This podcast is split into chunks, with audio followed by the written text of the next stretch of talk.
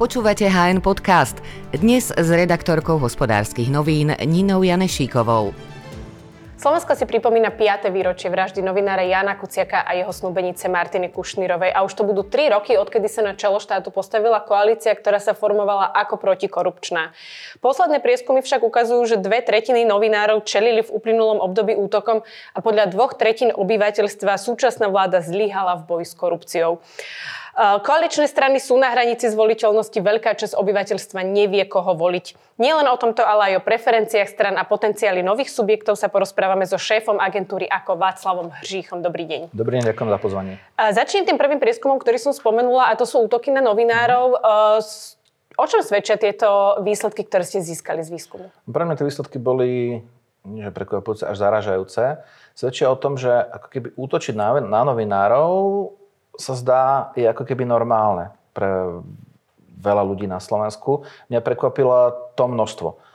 To, že 66% e, novinárov zažilo nejaký incident, e, či už v hlavnej miere napríklad nejaký verbálny maily, e, správy, ale samozrejme boli tam aj v nejakých pár prípadoch aj fyzické útoky a rôzne žaloby, tlaky na vydavateľstva. Ako keby sa z toho stáva nový normál. To, čo by sme z môjho pohľadu mali považovať za akúsi raritu alebo akúsi ojedinel incident sa stáva bežným. To, to ma najviac prekvapilo. Ďalšia vec bola, že e, samozrejme novinári sú ľudia, to znamená, nejakým spôsobom sa ich to silno dotýka. A čas z nich to rieši napríklad tým, že si, čas z nich je 16%, tak trochu dávajú pozor na to, čo píšu. To znamená, dal by si to nazvať akousi autocenzúrou, v dobrom zmysle, aby ako keby neboli cieľmi týchto atakov. A to asi nie je v poriadku. Vedeli by ste identifikovať aj tú príčinu, uh, prečo tu stále máme aj po takéto vražde po 5 rokoch uh, útoky na novinárov a to až v tých 66% prípadov? No, uh, možno takéto dáta sa predtým nezberali, lebo neviem o tom. Otázne je, či pred rokom 2018 to bolo horšie alebo lepšie. My nevieme, aká sa situácia zmenila. Skôr si ale myslím, že sa to zhoršilo. On to súvisí s celkovou tou politickou kultúrou. Keď vidíme, ako medzi sebou komunikujú napríklad poslanci v parlamente a parlament, ktorý by mal byť akýmsi etalónom úrovne v komunikácii, tak e, sa stáva občas skôr takou, takou arénou, by som to nazval. Tak e, ono to tí ľudia vidia a potom považujú tento spôsob komunikácie za normálny. To znamená, ako keby horšia komunikácia politikov, alebo ex, že extrémnejšia, ale menej slušná komunikácia komun- politikov sa prenáša potom ako nový normál aj medzi ľudí. Vidíme to na sociálnych sieťach. Je, ja mám taký pocit, že nikdy sa tak ľudia nehádali v diskusiách. Možno úplne na začiatku, keď prvýkrát vznikli tie možnosti komentárov, snad ešte neboli ani sociálne siete. Vtedy to ako keby tak vyskočilo, potom sa to ukludnilo, ale ľudia sú na seba veľmi zlí. A s tým súvisí aj to, že tie ich hranice, v tom, čo si ešte dovolia alebo čo napíšu, sa tak prirodzene pomaly potichučky tou salámou metodou posúvajú. Napríklad na to, že považujú za úplne normálne, že proste vynadajú novinárovi alebo sa mu vyhrážajú. Uh, vy ste tiež robili prieskum pre uh, reláciu na hranie, ktorý bol o, o korupcii, alebo teda boj s korupciou a podľa neho um, si dve tretiny obyvateľstva myslia, že vláda zlyhala v boji s korupciou. Na druhej strane je tu napríklad rebríček vnímania korupcie, kde sme si polepšili. Nie je to teda skôr tak, že ľudia neveria tejto vláde a nech sa ich človek opýta na čokoľvek, automaticky povedia, že zlyhala? Môže to mať súvis, lebo vieme, že ako keby dôveryhodnosť tejto vlády a jej predstaviteľov je čoraz nižšia. Ale čo sa týka toho boja proti korupcii, Korupcia bola hlavnou témou predvolebnej kampane. Videli sme to vlastne v tej kampani na konci roku 2019, na začiatku roku 2020, kde bolo, že treba zmeniť, e, treba odstrániť smer, treba odstrániť Fica, zatočiť s korupciou a bolo to jedno z hlavných ako keby posolstiev Olano, že oni vlastne prídu a tú korupciu zrušia a zároveň tú, ktorá sa už diala, potrestajú. A túto tému oni si ako keby držia ako jednu z nosných až doteraz. To znamená, oni nejakým spôsobom ľuďom komunikujú, že je to treba spraviť a zdá sa, že to, čo oni slúbujú, že ľudia majú pocit, že sa to nestalo. Takže to potrestanie korupcie, keď sa pýta, alebo keď niekto zistí, ako vnímame korupciu, to je to, čo sa deje teraz. Či je nová, či sa deje. Ale potrestanie korupcie je skôr to, o čom sa komunikovalo do minulosti. a kde ľudia majú pocit z toho, vidia, neviem, koľko bolo odsudených ľudí, ako všetky tie spory prebiehajú, ako to ide ako na Husenkovej dráhe hore dolu. Uh, ich pocit je, že, že korupcia potrestaná nebola, že sa to nepodarilo. A naozaj to percento tých, ktorí myslia, že sa to podarilo, je už naozaj veľmi malé. Keď sme to triedili cez preferencie, tak myslím, že už iba voliči Olano majú prevahu toho, že si myslia, že ako keby ten boj proti korupcii z pohľadu našej vlády úspešný, všetci ostatní už nie. Môžeme teda na základe týchto vašich e, prieskumov povedať, že táto vláda zlyhala v oblasti alebo v ochrane novinárov a v tej protikorupčnej oblasti? No čo sa týka protikorupčnej oblasti, minimálne sa dá povedať, že nedokázala presvedčiť ľudí, že v tom niečo zmenila, že v tom niečo zlepšila. Ehm, možno sú na to nejaké tvrdé dáta o tom, koľko bolo korupcie odhalené, alebo ako sa napríklad na to pozera Európska únia z pohľadu využívania eurofondov. Takéto dáta možno sú a tam sa asi dá benchmarkovať, či to šlo hore a dolu. Ale, ale v tom, či ľudia uverili, že sa to zlepšilo, v tom vláda kardinálne zlyhala. A zdá sa, že tá ochrana novinárov asi nie je hlavná téma pre súčasnú vládu. Vidíme to napríklad aj na relatívne zvyšujúcom sa množstve konfliktov medzi jednotlivými predstaviteľmi politických strán a vládnych strán niektorých a, a novinárov. Vidíme ako keby, že tie, tie tlačovky už bývajú oveľa drsnejšie a tak ako na začiatku sa zdalo, že ten vzťah je keby partnerskejší práve s médiami, čo niekedy potom hraničilo napríklad počas pandémie do tých slávnych hodinu a pol trvajúcich tlačoviek, kde ako keby médiá sa veľa pýtali a politici nemali problém veľmi dlho odpovedať, tak teraz sa mi zdá, že sa dostávame ako keby do dôb minulých a je to zase tak trošku súboj na tých tlačovkách, že to už nie je keby informovanie. A váš posledný prieskum preferencií ukázal, že ani po zverejnení termínu volieb takmer 20% ľudí nevie, koho by volilo. A je tam aj takmer 16 e, ľudí, ktorí by voliť vôbec nešli. Sú toto alarmujúce čísla? Nie. A tie čísla tam bývajú relatívne často. A väčšina z tých, ktorí hovoria, že neviem, koho idem voliť, nikdy voliť nepôjdu. Je to viac menej len výhovorka, lebo sa hambia povedať, že nechodia voliť. My by sme boli strašne radi, keby sa pre kohokoľvek rozhodli a zvýšila by sa volebná účasť, lebo čím vyššia účasť, tým ako keby lepšia demokracia sa zvykla hovorievať. Aj keď v poslednej dobe aj táto téma je taká trošku sprofanovaná ono tí voliči nie sú ako keby stabilný celok. To nie je o tom, že sú tí, ktorí sú dlhodobo nie, nevoliči, dlhodobo nerozhodnutí a dlhodobo niekoho chcú voliť. To, každý z nás má dve, niekedy až tri strany v hlave, ktoré sú nejakým spôsobom jeho favoritmi, sú s niečím podobné. A ako ide čas, tak nejakým spôsobom sa raz fandíme jednej, raz druhej. Väčšinou sú to veľmi podobné strany, čo sa týka hodnot alebo zamerania. Až prídu tie voľby a my si vyberieme jednu z nich. A zároveň nás niekedy tie naše strany sklamú. A preto napríklad aj v preskumoch hovoríme, že nevieme, koho by sme volili, lebo ako keby nemáme. Ale zase z tých nevoličov niektorí sa presunú. No a keď vidíme, že tam máme zhruba 60% tých rozhodnutých ľudí, ktorí by išli voliť, tak e, to znamená, že nejakým spôsobom je to v štandarde, že tá účasť nebude veľká. Netreba zabúdať na to, že obrovské množstvo Slovákov je dlhodobo v zahraničí. Hovorí sa, že snáď až 9% dospelej populácie práce, čo sa týka práce a štúdia na vysokých školách v zahraničí. A myslím, že tie doby, keď e, sa vo veľkom cestovalo späť voliť, to si snad pamätám naposledy v roku 98, keď ľudia z Ameriky cestovali voliť a tá voľba korešpondenčného zahraničia síce rastie, ale keď sa pozrieme na jej skutočné množstvo, koľko tých lístkov príde, tak je to viac menej zanedbateľné percento. Takže máme skoro desatinu populácií v zahraničí, oni sú ale vo volebných zoznamoch. Uh-huh. Takže dňom konania voleb automaticky máme takmer 10% neúčasť a keď sa pozrieme, že z toho zvyšku zhruba 60% pôjde, tak vlastne zistíme, že tá účasť nebude ani väčšia, ani menšia. A skôr sa mi zdá, že sa hlasy tých, ktorí sú zvyknutí voliť, nejakým spôsobom redistribujú medzi rôzne subjekty. A to bude téma aj najbližších týždňov a mesiacov, koľko tých subjektov vznikne a na základe toho nejaké možné hrozby, koľko hlasov prepadne.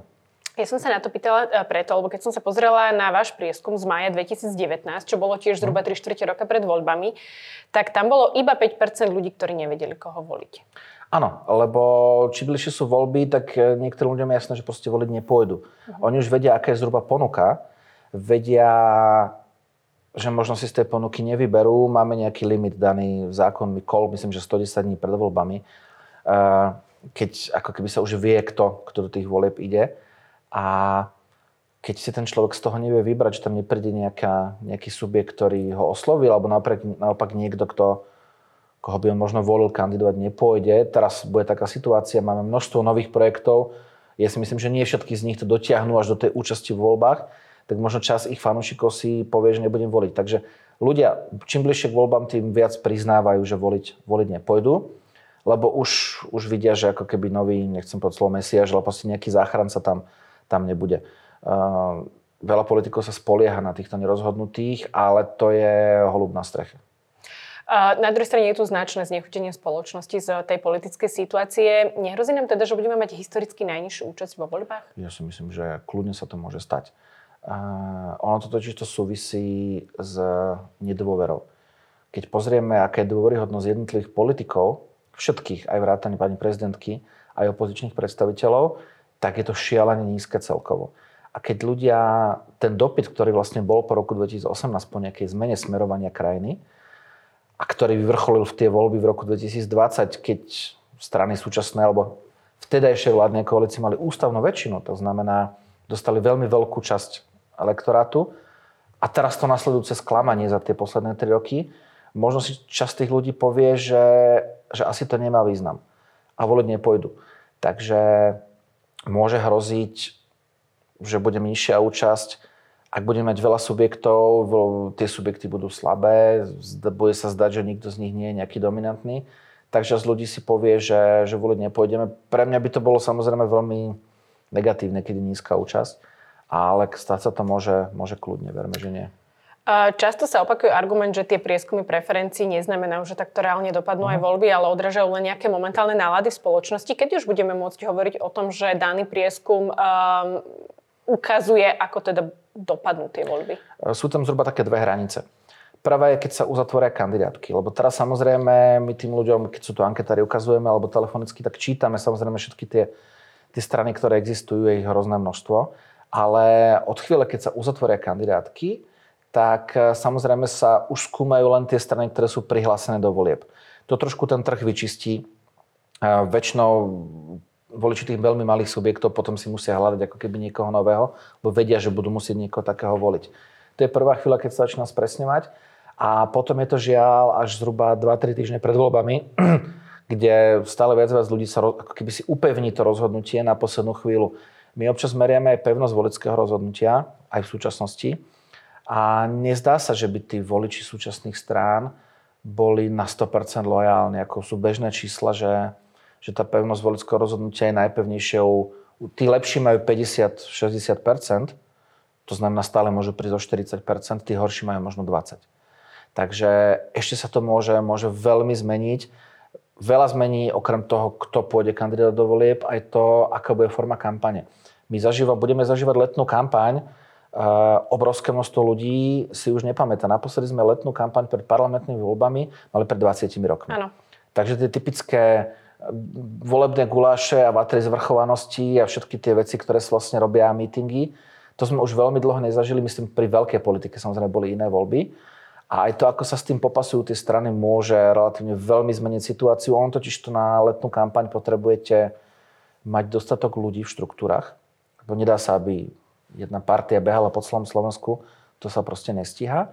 A musíte mať dosť známych ľudí, lebo keď pošlete nejakých politikov, ktorí nie sú známi niekde ja neviem, do Vyglaša alebo do Zvolenskej Slatiny, nikto ich nebude poznať, tak nemá dôvod sa pristavať a počúvať ich. Takže veľa zmení leto. A ešte možno aj to, či tento raz politici oželejú dovolenky a budú robiť kampaň, alebo sa budú zase spoliehať na ten finish, e, taký zdvihnutý prst je spojené voľby komunálne. Veľa kandidátov začalo na konci leta, ešte bolo príjemné leto, príjemné dovolenky, začali na konci leta, spolahli sa na sociálne siete a vidíme, aké obrovské množstvo tých ako keby nových tvári, ktoré síce mali raketový nárast, ale už to proste nestihli. A to hrozí teraz aj tým, ktorí si povedia, budú mať ešte menej času, ak to bude v septembri, ktorí si povedia, že necháme to na poslednú chvíľu. Takže rozhodne ponuka, ktorá toho naozaj pôjde a usilovnosť tých jednotlivých strán v lete. Mikuláš Zurinda, ktorý kedysi obiehal Slovensko na bicykli, teraz avizoval, že sa chystá na dedinské behy.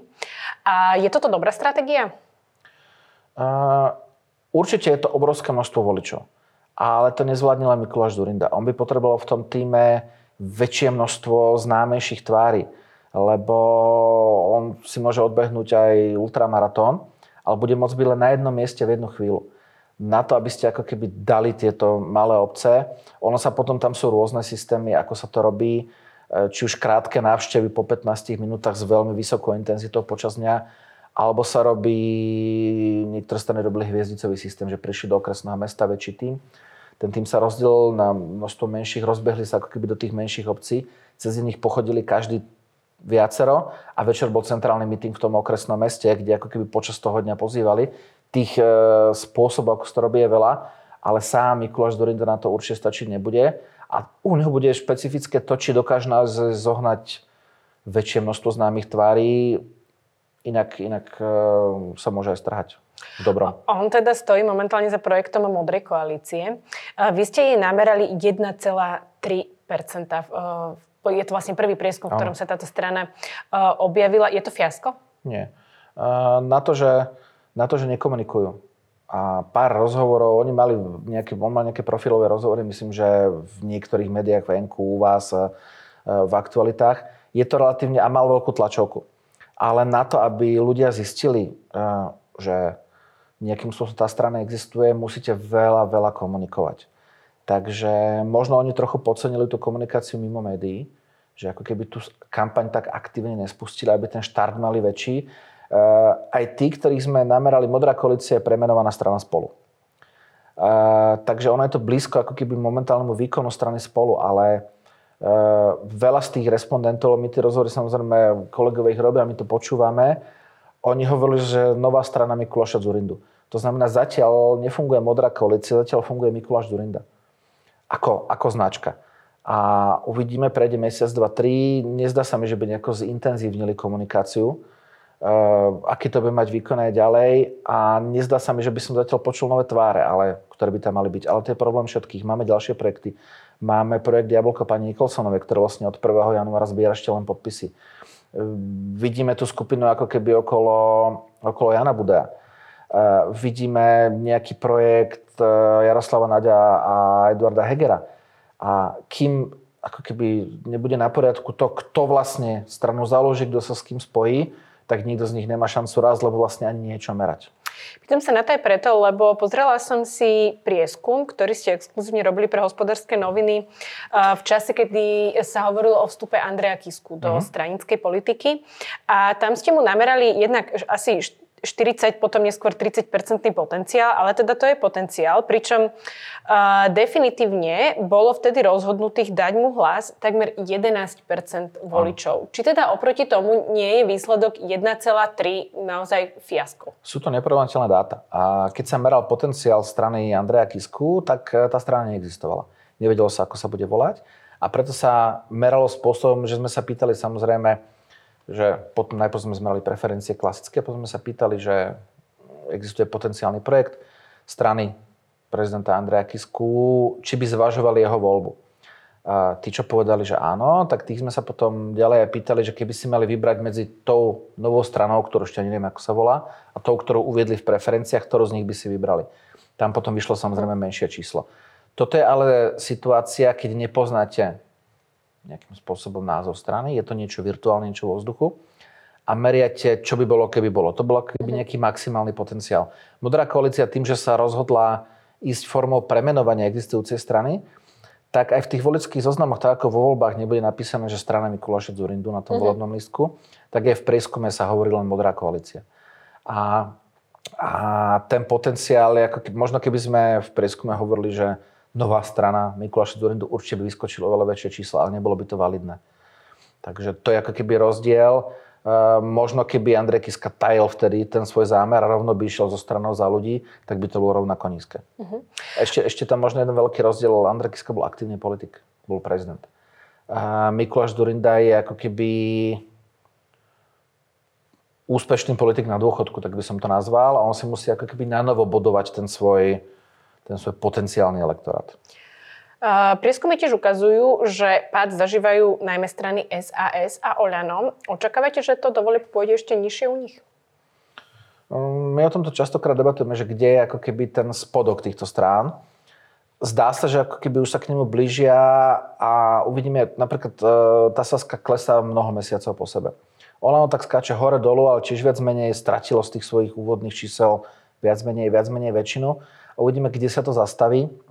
My ale vidíme, že tí, tí voliči samozrejme momentálne odchádzajú hlavne k neparlamentným stranám, napríklad progresívnemu Slovensku. Čo niečo, čo mu diviť, lebo viac menej ak je niekto nespokojný s vládnymi stranami a nechce napríklad voliť súčasnú parlamentnú opozíciu, tu samozrejme aj PSK tam má poslanca, ale myslím ako keby tie väčšie, väčšie strany, tak samozrejme hľada niečo ako keby mimo toho marazmu, ktorý zažíva, lebo ono je to aj vládno-opozičný marazmus, keďže je to súboj nielen medzi vládnymi stranami, ale aj medzi opozíciou v parlamente. A to dalo čísla vlastne progresívnemu Slovensku.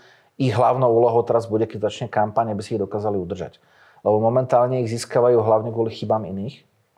A vo volebnej kampanii už to bude celé na nich lebo už im až také miere ako keby neúspechy druhých nebudú, nebudú pomáhať.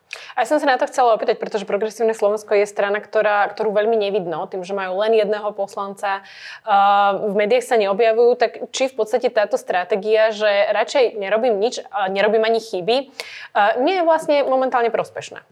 Momentálne áno, oni ani nemajú čo robiť ako keby technicky, keďže samozrejme vidíme, že napríklad legislatívna aktivita ich poslancov v parlamente je relatívne veľmi vysoká. Dokonca neviem, či jedna z najväčších, ale samozrejme pre jedného človeka je veľmi ťažké presadiť svoje názory, teda návrhy a aj dostať sa až tak často, často do médií. Momentálne im to pomáha, lebo ako keby na nich viac menej nemôže ani ich konkurencia hodiť akúkoľvek vinu, pretože vlastne neboli pri moci.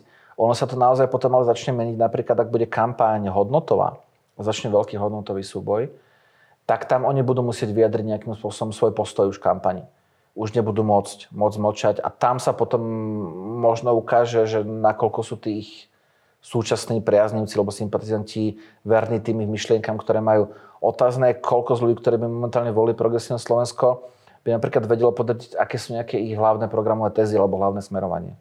Vidíme tiež, že smer sa už postupne doťahuje na hlas. Očakávate, že do septembra ho predbehne? To bude záležať na nich dvoch. Vidíme, že hlas mal taký ten svoj, už je to druhý rok po sebe, tak dlho by sa povedať, že tradičný vianočný pokles. Oni minulý rok padli vlastne medzi decembrom a januárom, teraz sa to zapakovalo. Pravdepodobne to súvisí s e, intenzitou ich mediálnej komunikácie počas sviatkov a po sviatkami. Vidíme, že teraz sa im to trošku zase stabilizuje. Minulý rok sa im to vrátilo, uvidíme, či sa to vráti tento rok. Ak si hlas ako keby bude komunikovať, bude si brániť tú svoju pozíciu, tak to bude pre Smer ťažšie ich dobehnúť. Už len z dôvodu, že Smer sa o čas svojej cieľovej skupiny bije aj s inými. Ako keby ten prenik medzi hlasom a Smerom je stále obrovský, čo sa týka voličov, ale už to začínajú byť iní voliči. Vidíme, že aj veľa názorov na niektoré konkrétne témy je iný. Napríklad téma vojny na Ukrajine, ten názor je absolútne odlišný medzi tým, čo hovoria predstaviteľia hlasu a predstaviteľia Smeru.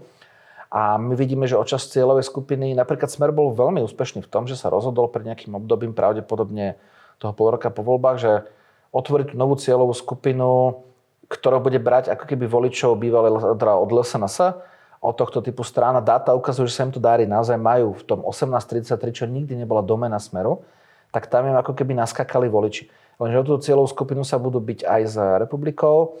Uvidíme, ako sa k voľbám postaví ľudová strana naše Slovensko, keďže nie som právnik, ale myslím, že Marian Kotlovo bude mať problém kandidovať, lebo asi bude ešte, ešte podmienky, takže uvidíme, ako sa oni k tomu postavia. Máme tu aj množstvo tých menších subjektov, ktoré sa občas objavujú vo výskumoch, neviem, Slovenské hnutie obrody alebo Patriot, mm. alebo Život národná strana. To znamená, s týmito všetkými, a samozrejme to Slovenská národná strana, ktorá momentálne robí nejaké, ak som to správne zaujímal, ako keby spájacie aktivity. S týmito všetkými sa bude byť smer. Oveľa menej sa s nimi bude byť hlas. To znamená, smer bude dobiehať, ale zároveň si bude môcť oveľa silnejšie brániť tú svoju pozíciu. Zatiaľ, čo hlas si ju bude iba brániť a teoreticky možno bude oslovať aj niektorých voličov, napríklad sme rodina. Smer najnovšie prišiel s vyjadrením, že hlas ako keby odmietol povolebnú spoluprácu so Smerom, čo sa teda verejne nestalo, ale oni to vydedukovali z nejakého vyjadrenia Petra Pellegriniho. Je toto stratégia, ktorá môže prilákať späť voličov od Petra Pellegriniho? Prilákať nie. Pravdepodobne tá stratégia je čiastočne postavená na tom, ukazovať čo najmenší rozdiel medzi smerom a hlasom v očiach ich voličov, lebo v tej chvíli, keď si voliči budú myslieť, že ten rozdiel takmer nie je, tak možno čas z nich sa prikloní k tomu subjektu, ktorý je starší, ktorý je dlhšie na scéne. Preto pravdepodobne ako keby sa snaží Robert Fico a Smer stále neustále ako keby dávať tie riešiť rovnaké témy, búrať tie bariéry medzi nimi a zase hlas sa snaží nepriamo naznačovať, že tie rozdiely sú, aby ukázal, že aj tým svojim voličom, že to nie je jedno, ktorú z tých dvoch strán samozrejme budú voliť. Ak by si tí voliči mysleli, že je to jedno, tak samozrejme je ľahšie nalakať do smeru. Uh, ja som sa aj pýtala na to, že teda či Smer dokáže do septembra predbehnúť hlas. Aký by ale bol výsledok, keby boli voľby v júni, lebo bol tam a ešte stále je v parlamente v podstate ten spor, kedy sa majú voľby konať. Aký by bol výsledok júnových a aký by bol výsledok septembrových volieb podľa ono, vás? Nič by to nemenilo na tom, že by okamžite vypuklo to ako keby finále kampane, kde by mnohé strany, tak sme hovorili, že napríklad Progresívne Slovensko obhajovali svoje čísla a, a teoreticky by mohli od z nich napríklad prísť, ak by sa im to nepodarilo, alebo naopak by mohli získať napríklad ešte v tom prenikavom marazme niektorých voličov Saskia a Olana. To, čo by to bolo teraz, nebola by letná kampaň, takže strany, ktoré sú zvyknutí na mítingy, by mali oveľa, oveľa menšiu šancu. Nové projekty by temer nemali šancu, muselo by dojsť k nejakému okamžitému rozhodnutiu a zlúčenie možno do jedného subjektu. Tí, čo zbierajú podpisy, by prakticky šancu nemali vôbec. Možno by to pomohlo práve Modrej koalícii, ktorá ako keby je, dalo by sa hotová strana, to znamená, ona by mohla ponúknuť tú platformu na nejaké spájanie sa týchto všetkých iných, iných projektov. Otázne je, či tam nie je príliš veľa sebavedomých budúcich lídrov, ktorí by nechceli byť číslo 5 alebo číslo 15 na kandidátke. Pozriem sa aj na to spájanie. Niektorí um, politickí lídry hovoria, že 5x0 je stále 0. Naražajú na to, že teda spájajú sa strany, ktoré majú v podstate veľmi nízke preferencie. Platí ale naozaj táto matematika? Uh, ono, základná matematika, ktorá platí, je, že nedá sa robiť súčet. Ak je 5 x 1%, nie je to 5, pretože tí ľudia majú nejaký dôvod, prečo volia stranu A alebo stranu C.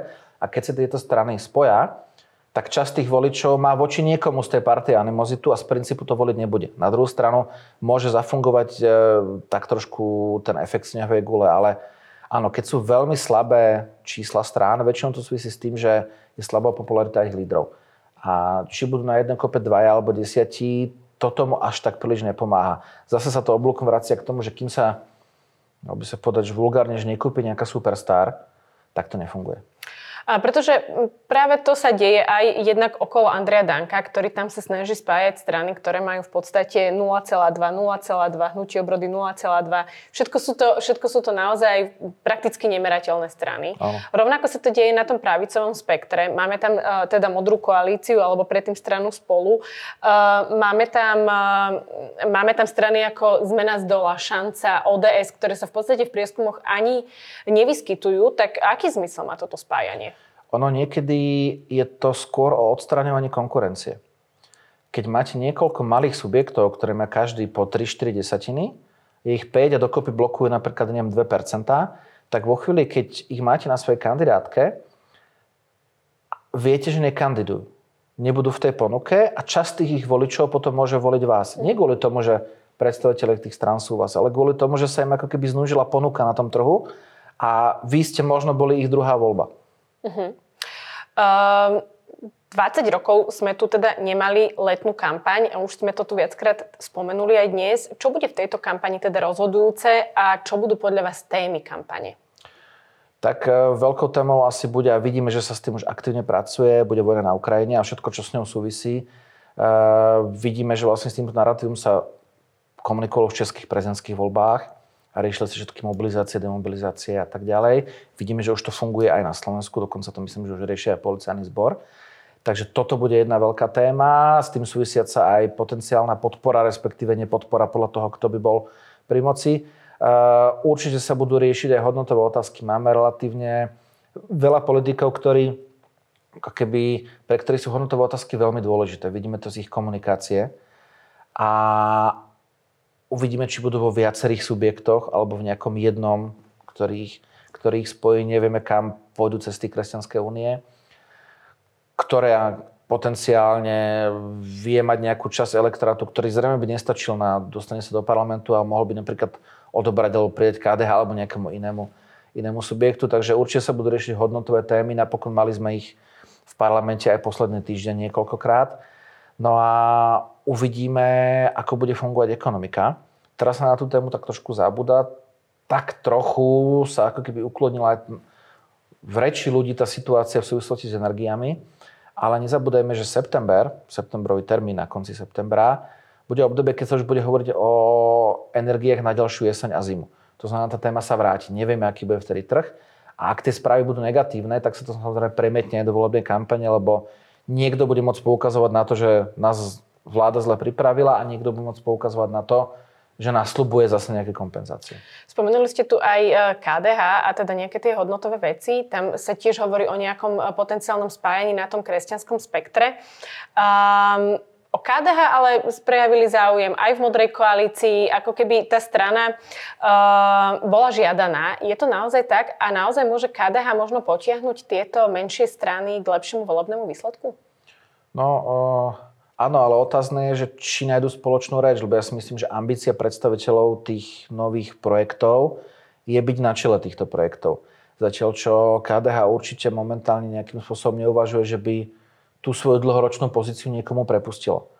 Oni keď tak by pravdepodobne súhlasili s pribraním kandidátov týchto projektov na svoju kandidátku na nejaké možno nie úplne vrchné miesta, ale práve debaty o tom, kto kde by mohol byť zrejme rozhodnú, že či, či sa spoja alebo nie. Samozrejme, KDA si asi uvedomuje, že keď tieto projekty by nakoniec išli samostatne a riešili by práve aj tematiku spojenú trochu, s konzerv- alebo trochu konzervatívne témy, lebo KDA samozrejme nie je ten úplne extrém konzervatívny, tak by im to mohlo uškodiť a oni zrejme medzi tým to práve várijú. Bude to celé o egu tých jednotlivých lídrov.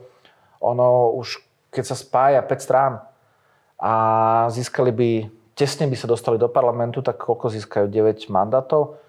9, možno 10. Ak sú na točiarov, to znamená predseda, podpredseda z každej z tých piatich strán, to asi nikto z nich nechce.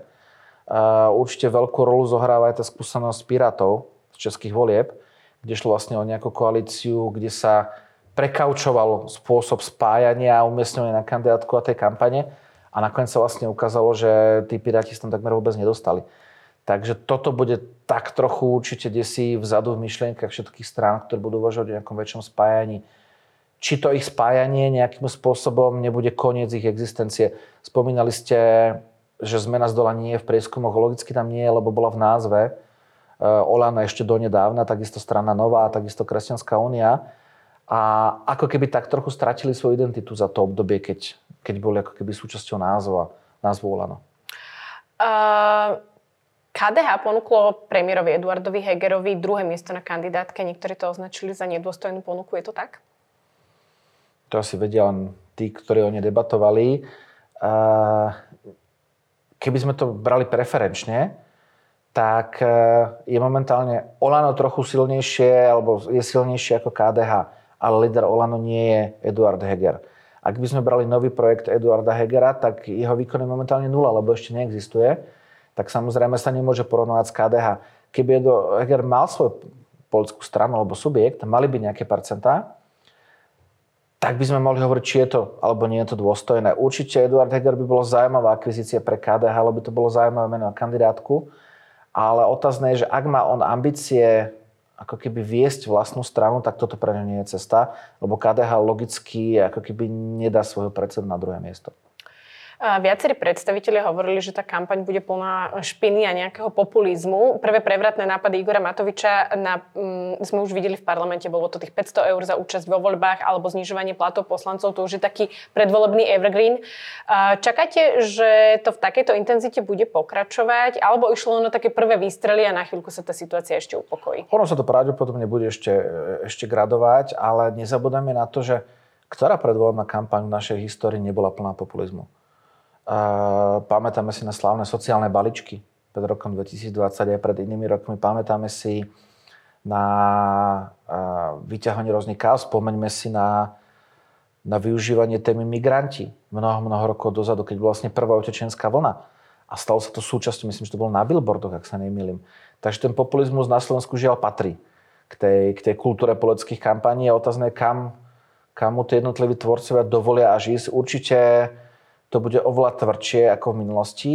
Na druhú stranu, ak sa nejaké významné množstvo strán rozhodne komunikovať možno nie nepopulisticky, ale nejakým spôsobom slušnejšie, tak by to mohlo kompenzovať a práve by to mohlo vytvoriť ten rozdiel medzi ľuďmi, keď sa budú rozhodovať, že extrémny populizmus versus um, kultivovaný populizmus, lebo každá predvolebná slub je populizmus. Ono to možno zarezonovalo aj preto, že sa voči tomu ozvala pani prezidentka Zuzana Čaputová, ktorá to nazvala legislatívnou smršťou. Je to teda tak, že vlastne táto legislatívna smršť je tu za každým pred a možno išlo o nejakú prehnanú reakciu?